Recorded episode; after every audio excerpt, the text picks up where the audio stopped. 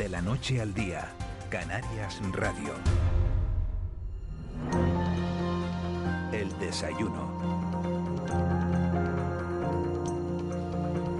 8 y 11 minutos de la mañana de este lunes 26 de octubre nos metemos en tiempo de, de desayuno y lo decía antes de, de irnos a esa, a esa pausa publicitaria. Después de los supermercados, las farmacias probablemente se han convertido en, lo- en los comercios que más hemos visitado los españoles en este, en este 2020.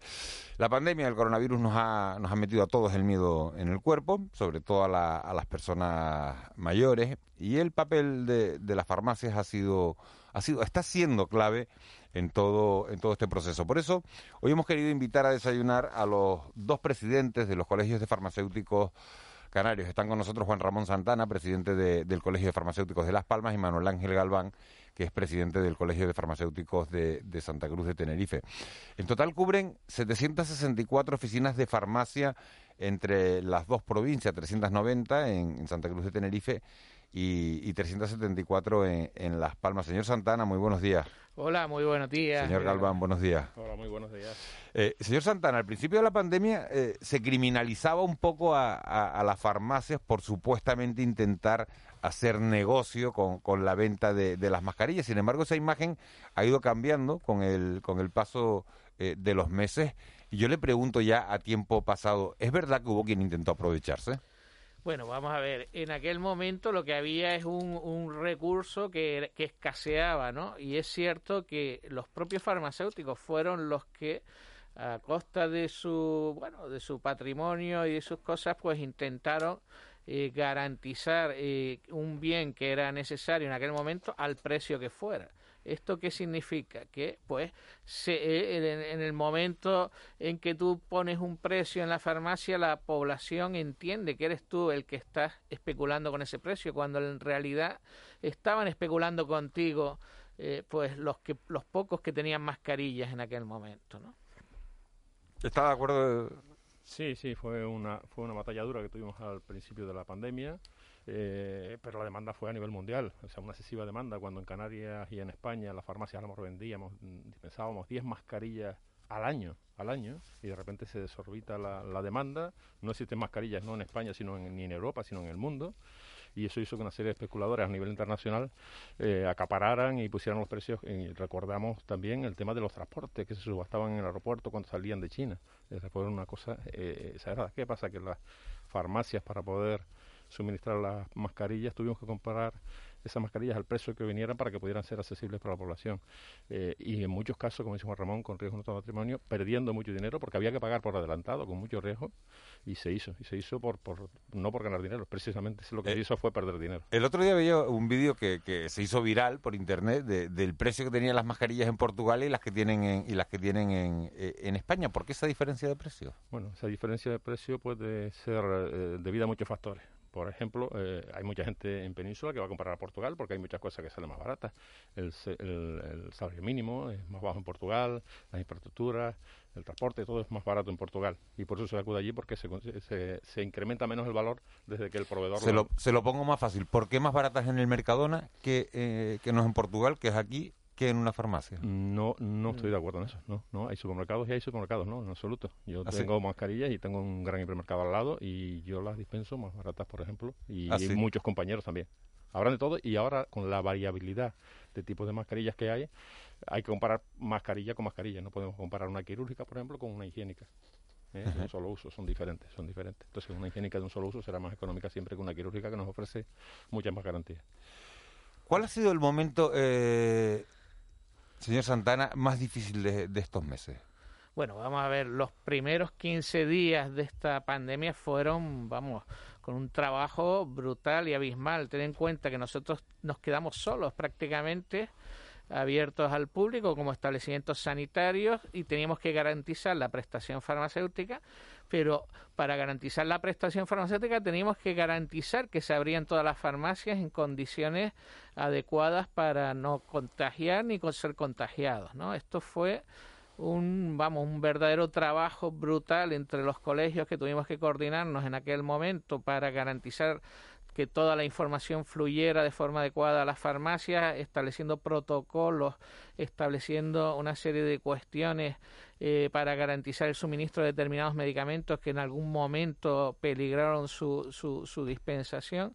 En fin, fue una labor, incluso tuvimos que hacer todo esto y virtualizar los colegios, tuvimos que sacar el personal de los colegios y nadie se enteró, ni los propios farmacéuticos que teníamos los colegios virtualizados, pero estamos dando las mismas funciones, ¿no? O sea, esos fueron quizás los primeros 15 días lo más difícil de, de, nuestro trabajo. las principales eh, demandas, señor Galván, de, de, sus asociados en estos ocho meses.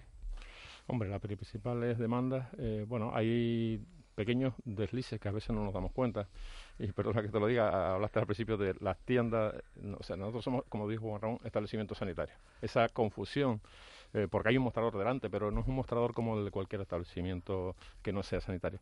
El mostrador de la farmacia es un mostrador de asesoramiento, de información del medicamento, de seguimiento, de, dar información sobre salud pública. Y esa falta de reconocimiento que en algunos momentos notamos de, distintas entidades fue un momento duro para la profesión porque estábamos dando todo, era el único establecimiento sanitario y seguimos siéndolo, que ha sido abierto desde el inicio del estado de alarma y desde la pandemia, sin dar cita previa, siempre con un profesional sanitario eh, al frente y siempre y en todos los rincones de nuestras islas y en nuestro país. Entonces a veces, mm, bueno, pues eso no, no, dolía un poquito cuando se hablaban o no se tenía en cuenta eh, el reconocimiento. Y si vamos al número, por ejemplo, de fallecidos, por poner solo un ejemplo triste, eh, hay 21, 21 farmacéuticos fallecidos en, este, en todo este periodo. 21 farmacéuticos fallecidos trabajando en su farmacia hasta el último día. Conozco casos particulares de gente que estuvo trabajando hasta la semana anterior y que falleció, y falleció por no abandonar y dejar y dejar solos a sus equipos trabajando en, en España, matizamos, ¿no? En España, en España, en España, en España, por supuesto. Eh, buenos días. Eh, una pregunta a, ambos. Eh, ¿Hay datos sobre cómo han pasado este periodo las farmacias ubicadas en zonas turísticas? ¿Han tenido que permanecer abiertas y se han quedado sin clientes?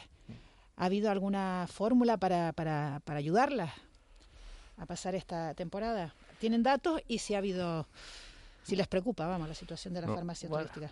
No sé si Manuel Ángel, que, está en zona turística, tiene más información que yo, pero bueno. Sí, nos preocupa, nos preocupa, nos ha preocupado desde el inicio y la verdad que la situación eh, es muy, muy grave, muy grave. Eh, como decimos antes, como dijimos antes, eh, todos los establecimientos cerraron, las farmacias han seguido abiertas, a pesar de que no hubieran usuarios en las zonas turísticas si alguno de nosotros, bueno, aquí en Tenerife, por ejemplo, en la playa de las Américas, coge un coche y se va por allí y ve que el, el paisaje es casi aterrador, se nos encoge el corazón al pasar por ahí. Pero las farmacias siempre han estado abiertas.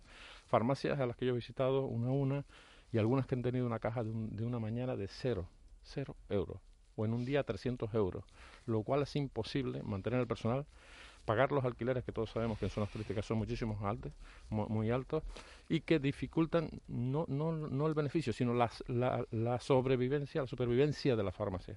Hay muchas farmacias, llevamos ya 8 o 9 meses, eh, nos rimos compañeros, estamos reclamándolo incluso a, ayuntamientos ahora que los vados, los vados que pagamos las farmacias, que no son para pagar los farmacéuticos, ni siquiera para aparcar el transporte de, de medicamentos, sino para que abarquen los pacientes, los pagamos los farmacéuticos. Y estamos solicitando al menos, al menos, que no nos cobren a esas farmacias turísticas los vados, que es una medida mínima, mínima. No, hemos tenido ningún otro tipo de ayuda. Hay otro tipo de sectores de sectores que sí han tenido ayuda. Nosotros no hemos tenido ningún tipo de ayuda. Hablamos de cómo hacer test a los turistas que, que empiezan a venir. Eh, ¿Pueden eh, cumplir algún papel las farmacias ubicadas en las zonas turísticas? Pues, pues, desde mi punto de vista yo creo que es clave. En estos momentos tenemos un establecimiento sanitario con todas las garantías de, una, de, de clínicas que hagan falta y, desde el punto de vista epidemiológico para realizar este tipo de test. Eh, esto eh, y teniendo en cuenta ahora que eh, pues que, que, hay pocos turistas que, que tienen digamos el personal ocioso sin tener que pues pues sería ideal incorporar este recurso y así lo hemos trasladado al gobierno de Canarias que cuente con la farmacia para realizar este tipo de test rápidos que eh, se están, eh, digamos, ya puesto, se han puesto en marcha en otras comunidades autónomas. En Galicia, en Galicia se están utilizando, ¿no? Las farmacias hacen, los test. Efectivamente, en Galicia. ¿Hacen el sistema público, perdón, señor Santana, o hacen test porque va un, un ciudadano particular y dice, tengo una duda o quiero, salir, quiero estar más tranquilo y me hago el test? Bueno, vamos a ver, en Galicia lo que hay es un convenio entre la Consejería de Sanidad y los colegios de farmacéuticos y lo hace el sistema público, pero en las farmacias, ¿no? O sea, lo hacemos en las farmacias. Ahora bien, se podría hacer de las dos formas.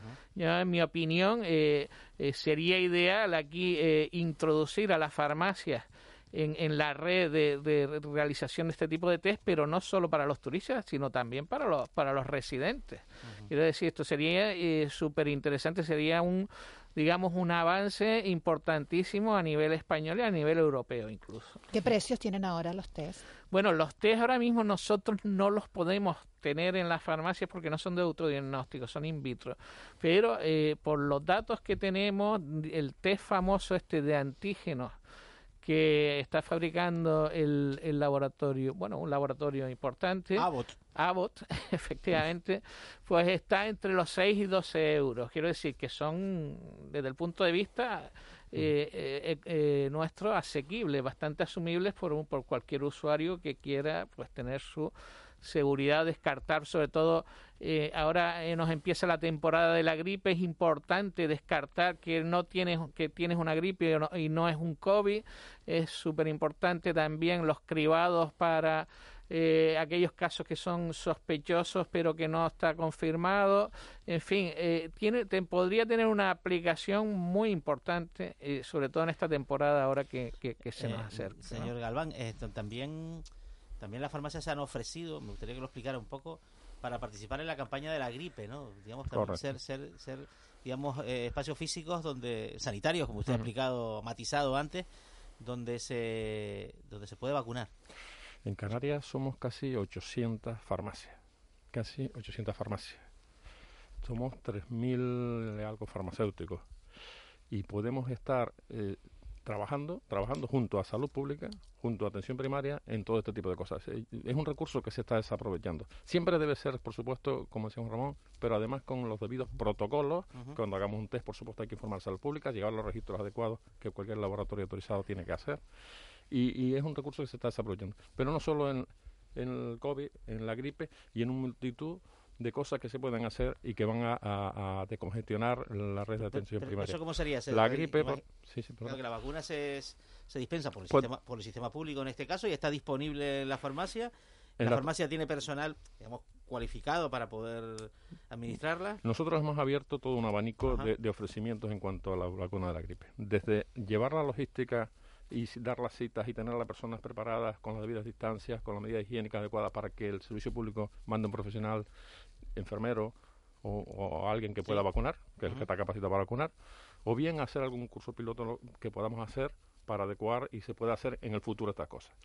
Eh, la vacuna de la gripe es algo, hay una cantidad de dosis enormes que se han comprado, eh, los picos de la gripe están en diciembre, enero, finales de diciembre, enero, y o vacunamos a, to- a toda la población de riesgo que hay que vacunar, que este año pretendemos llegar a un 75 75% de la población de riesgo antes de que llegue el mes de diciembre, o esas vacunas no van a servir, no van a servir porque la gente va- vamos a llegar tarde a la vacunación. Se trata de impedir que haya un pico grande, una ola grande de, de enfermos de gripe en su momento que coincidan con enfermos de COVID. Por un lado, para que no se confundan los síntomas, y por otro lado, porque se ha visto que personas que a su vez tienen la gripe y tienen el COVID se van a afectar doblemente, se van a afectar mucho de forma más grave que si solo Casi conceptualmente ustedes lo que están es ofreciendo, digamos, las oficinas de farmacia, o sea, como, digamos, eh, elementos capilares de la propia red sanitaria. Por supuesto, somos 800, como dije antes, casi Sí, 800 sí. farmacias, centros de salud y consultorios en Tenerife hablando- son del orden de 100. En Las Palmas pues habrán aproximadamente los mismos, en la provincia de Las Palmas, pues 200 frente a 800 somos multiplicamos por 4. O sea, eh, no podemos y siempre hay un profesional sanitario allí, al menos siempre, y estamos abiertos mañanas, tardes y sábados y domingos en muchos Sí, casos. algunas 24 Hablando de O sea, población, perdona. Juanma, hablando de población de riesgo, que usted ha hablado, de, bueno, población de riesgo, referencia a la, a la vacuna de la gripe, pero yo le pregunto por el otro lado, en estos meses de pandemia, ¿han, deten- han de- detectado que personas eh, mayores, personas con tratamientos crónicos, eh, han ha habido abandono de tratamientos?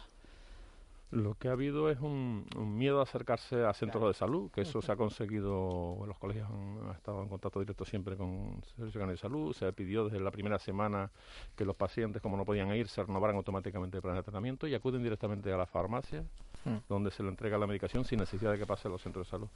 Eso ha conseguido que no haya precisamente mucha falta de, seguimiento de los tratamientos. Afortunadamente se ha conseguido. Y luego hay una importantísima labor que se ha hecho en todas las farmacias. Todos los enfermos que no se podían desplazar, que se les aconsejaba que se quedaran en su casa, se les hacía una atención telefónica previa farmacológica, comprobando el tratamiento, viendo que conocía cómo tomarlo y que no había, que no había problema. Y se le entregaba a domicilio, siempre con las debidas medidas de seguridad porque en muchos casos atendimos a muchos pacientes que eran pacientes de COVID que estaban en su casa. Eso ha hecho una relación más cercana entre el farmacéutico y el... Sí, yo, bueno, yo, eh, sí, yo quisiera Juan Ramón también la palabra porque me pasa que estoy monopolizando un poco. Yo sé, yo, sé, que a Manuel Ángel le gusta hablar mucho. ¿Cuáles son los medicamentos, Juan Ramón, que, más han consumido en, esto, en estos ocho meses? ¿Ha habido, ha habido una, eh, un distingo sobre lo que se consumía antes y lo que se consume ahora? Pues sí, vamos a ver, curiosamente, ayer estuve un poco mirando estos datos y hemos cambiado algunos grupos terapéuticos, eh, por ejemplo, me refiero a los de eh, ansiolíticos, antidepresivos, eh, en fin, todo este, este, este grupo terapéutico de medicamentos ha subido eh, su, su, dispensación, por lo menos por los, con los datos que tenemos nosotros, en torno a un 4 o un 5%. En cambio han bajado otros, curiosamente, y esto, pues bueno, es una de las bondades de la pandemia, que el consumo de antibióticos ha bajado un 20%. ¿Eso qué significa? Que las medidas que estamos tomando ah. eh, de, separación, de lavado de manos, de tal y de cual, pues está evitando que nos contamine, eh, que, que otro tipo de infecciones, pues la la, la, la, nos llegue a los humanos, ¿no? Yo estaba mirando datos en internet ayer y, estaba, y me decía, dice, los analgésicos, incremento del 25%. Ibuprofenos y paracetamol. Exacto. Claro, o sea, incremento del 25%, que me parece una barbaridad. aquellos que son, digamos, de libre disposición, porque los antibióticos y los ansiolíticos antidepresivos no, pero ah. los datos, los datos que tenemos en los colegios son de los que se facturan públicos. Y hay ibuprofeno que se facturan y paracetamol que se facturan. Y esos han subido un 25%. Son esos, los, colegios no tenemos los datos de la venta libre. Pero esos que se facturan sí han subido un 25%. Recuerden que hubo un momento en que se dijo que para el ibuprofeno, para el COVID, hubo una cierta demanda excesiva y venía la gente con su receta a buscar. ¿Y otra clase de productos tipo los complejos vitamínicos, etcétera, claro, en un momento en que, bueno, parece que... También protectores estomacales o antiácidos, eh, sí notamos también que ha, que ha bajado porque ya comemos en casa más. No, hacemos comida fuera y también eso se ha notado se ha notado eh, bueno ha sido ha contribuido un poco a la salud a la salud de todos nosotros también. Ha habido en algún momento algún riesgo de desabastecimiento bueno, eh, en los inicios tuvimos que pues poner algunos medicamentos bajo control control para evitar sobre todo en, el boom de los primeros días del paracetamol, eh, pues se tuvieron que tomar medidas de, por parte de nuestras cooperativas que han hecho una labor súper importante de suministro limitado para evitar posibles desabastecimientos. Después también tuvimos controlados Recuerdan que en, el inicio se hablaba mucho de la hidrocloroquina y la cloroquina, que eran medicamentos que se usaban de elección para, para el COVID en aquel momento pues también se hizo un control y un suministro limitado para evitar que, se generan desabastecimientos de este tipo de, productos. ¿Cómo, ¿Cómo será la llegada de la vacuna? ¿Cómo, cómo lo, lo, prevén ustedes? Bueno, de la famosa vacuna o las famosas. Yo espero que no sea como la llegada de la, de la vacuna de la gripe este año, que no nos ha llegado por lo menos a las farmacias casi nada, ¿no? Estamos también con un goteo de 1-1-1 para intentar eh, dar eh, cobertura a nuestro a nuestros usuarios, ¿no? Que eh, lo que nos dicen la mayoría de los usuarios es que ellos prefieren ponerse la vacuna fuera del centro de salud que no asistir y esperar a que le den hora y, y verse ahí en los centros de salud. Yo espero, espero que pues que esta vacuna pues se, digamos se socialice más que la vacuna de la gripe, ¿no? por decirlo de alguna forma. El otro día estaba viendo a, un montón de, gente, cada vez veo a más gente con heridas de, eh, en la nariz de tanto utilizar la, mascarilla. Le voy a pedir una consulta gratuita casi casi a los dos. Voy a aprovechar que están los dos eh, presidentes del Colegio Farmacéutico. Eh, no sé, ¿no se han disparado también las ventas de este tipo de, productos? ¿Y qué se puede poner uno para que para que el uso de tanta mascarilla no, no provoque eh, efectos secundarios. Sí, sí, y eso ha, hecho proliferar también algún tipo de productos, porque por ejemplo las orejas, también no te olvides las orejas, que todos tenemos la oreja un poquito más hacia adelante, nos parecemos más a algún, algún personaje, algún personaje del Reino Unido. Produce rosaduras, es verdad, es verdad, que produce rosaduras. Sí, sí, sí, y han proliferado los artilugios esto para separarle, cogerla por detrás. hay, como, una, como unas tiras, ¿no? En la, parte de atrás que... Salvo orejas se llaman, además, precisamente. Salvo orejas, lo conocemos. Sí, sí, hay un montón de productos, alergias, irritaciones en la piel y también también sobre eso estamos estamos trabajando también. Informaciones porque no olvidemos que los farmacéuticos todos nos conocen por los medicamentos pero tenemos un amplio abanico de, profesionales que trabajan precisamente haciendo por ejemplo los PCR en los hospitales analistas. Tenemos también que trabajan en salud pública. Tenemos que trabajan en la dermatología que trabajan en la distribución que han hecho posible que no haya desabastecimiento. Eh, tenemos infinidad de farmacéuticos que trabajan en los hospitales también atendiendo la medicación hospitalaria y todo el conglomerado de farmacéuticos, pues, pues trabajamos en todas y cada una de las áreas, no solo en el medicamento, sino en muchas áreas relacionadas, en el entorno siempre del medicamento y de la salud, pero hay muchos farmacéuticos que trabajan. Pero los veo como un poco enfadados, como que, como que la, administración, me refiero, dentro del buen tono, como que la administración los ha dejado un poco de lado y que, y que, y que los infrautiliza. Hombre, no sé. Sí, sí. Se sienten infrautilizados por completo. Bueno, vamos a ver el turbo, ¿no? Exactamente. hemos hecho un, no sé si tienen conocimiento, un manifiesto a nivel general que se le ha trasladado tanto al Ministerio como a las comunidades autónomas diciéndole que eh, pues estamos a disposición en una, sobre todo en todo lo que tenga que ver con las con la, con la salud pública, con la lucha frente al COVID, con tal, que son funciones que la ley no, no solo nos reconoce, sino nos obliga a colaborar con las administraciones y estamos viendo cómo están desbordados los, los servicios públicos sanitarios con el personal prácticamente quemado de tanta tal y un recurso que tienen muy cerca y muy, vamos, prácticamente eh, muy barato, por decirlo de alguna forma, no se usa. Oye, en estos momentos hay que usar todos los recursos, hay que ser eficientes, hay que ser efectivos. Y, esto es lo que le estamos intentando trasladar a los políticos. Y acá, y acá achacan ustedes ese, ese, perdón, ay, perdón Ángeles, que ah, simplemente a qué achacan ustedes ese bueno, la, farmacia somos establecimientos sanitarios privados pero como la propia ley dice somos de interés público. Y quizá esa segunda parte pues no se acaba de entender. Parece que no sé si es la, diferencia entre público y privado la que pero nosotros somos sanitarios servicios sanitarios privados pero de interés público y, y si el objetivo todos tenemos un objetivo común ahora que es luchar contra el covid acabar con la pandemia la recuperación económica que, que no nos olvidemos que está unida unida a esto y si no utilizamos todos los recursos para esa batalla contra el enemigo mayor que hemos tenido en los últimos 100 años, no sé qué estamos esperando. O sea, hay, hay sanitarios con un nivel de conocimientos alto, meses 3, el nivel, el nivel superior de universitario, en todos los rincones de nuestras islas y de nuestro país. ¿Por qué no se utilizan? A mí, a nosotros, yo creo que nos gustaría que nos dieran esa respuesta. Que nos la dieran el que no los utiliza. Nosotros sabemos, estamos ahí, hemos hecho todo. Lo que separaba a nosotros, no ha habido desabastecimiento, y, y hemos hecho más cosas. Hemos hecho atención domiciliaria, hemos hecho un montón de cosas más. Eh, por hacer cosas sociales. Mascarilla 19, que todos habrán oído. O sea, ha conseguido un impacto ya no, no local, no nacional, no europeo, sino internacional en varios continentes como eso somos capaces de hacer muchas cosas, eh, hay una gran motivación en el profesional sanitario farmacéutico y, queremos colaborar en lo que haga falta. Ahora que dice, ay, perdona, Ángeles, tuyo. señor Santana, eh, eh, es que estamos aquí en Las Palmas un poco... Ah, nos tienen ahí imaginados. la, pregunta es, usted, ustedes han hablado de, de, que se tuvieron que poner las pilas rápidamente, que fueron los primeros 15 días fueron bastante complicados. ¿Qué tipo de protocolos o de carencias eh, se, se han resuelto o qué tipo de protocolos se van a quedar una vez pase la pandemia? ¿Qué cosas ha mejorado la, oficina de farmacia? Bueno, la verdad que ha mejorado muchísimo, sobre todo en los aspectos, por un lado, en los aspectos tecnológicos y, por otro lado en, en los servicios, en la relación, la coordinación con eh, servicios externos como, lo, como los asistentes sociales, los trabajadores sociales, en fin, una serie de cosas, de cuestiones que nos ha acercado muchísimo al ciudadano, más todavía al ciudadano, y eh, hemos resuelto sobre todo la, en, la, parte tecnológica, que ya esto ya se va a quedar, eh, la, la, receta no solo eh, pública electrónica, sino la receta privada electrónica y electronificada. O sea, todo esto ya viene para quedarse, todos los temas electrónicos, con lo cual va a facilitar muchísimo el control de todas las prescripciones y dispensaciones de la receta y la accesibilidad. ¿no?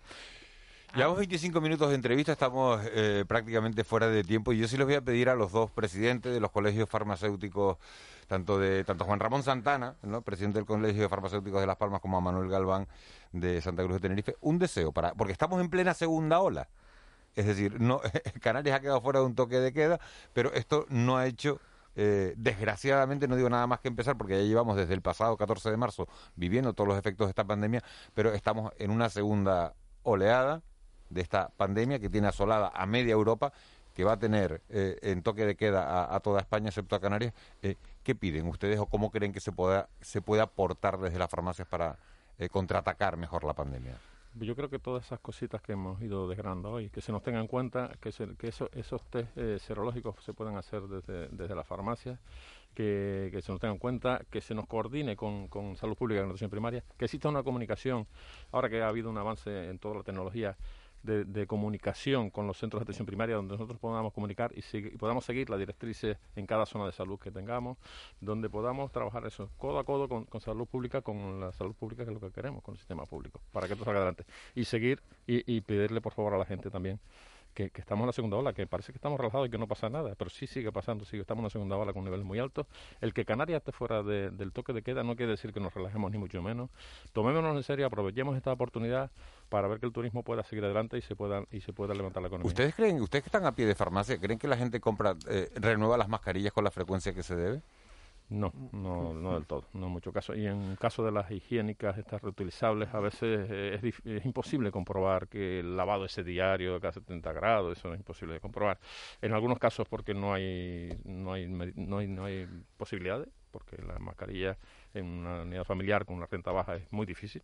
Habría que ver qué tipo de ayuda puede haber para ese con renta baja y en otros casos porque las medidas higiénicas de, eso, ya digo, de lavado y eso no se hacen correctamente. El precio fijo sería una posible solución porque hay una especie ahí de también de, de, reflexión siempre sobre si si fijar un precio obligatorio máximo. Usted me decía antes que, que, era más barato en una farmacia que, en el tal. Yo en la farmacia la compro a 90 céntimos y en el mercado, no quiero hacer ningún policía, en el supermercado a 90. A 60, a 60 un paquete de 10, o sea que no me lo he inventado. A 6 euros. A 6 euros, a 6 euros. Oye, pero bueno. Miguel Ángel, eh, que yo las tengo a 0,60. Ah, pues te la, voy a ir a comprar. me voy a ir para Las Palmas a comprarla. Yo acabo de traer aquí. Me voy, me voy a, la mitad.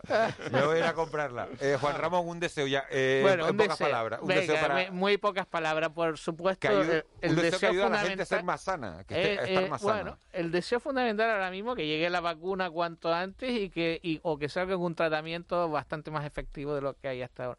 Pero por supuesto le pedimos a las administraciones públicas que nos integren en todas las estrategias de salud pública. Este es nuestro, nuestro deseo.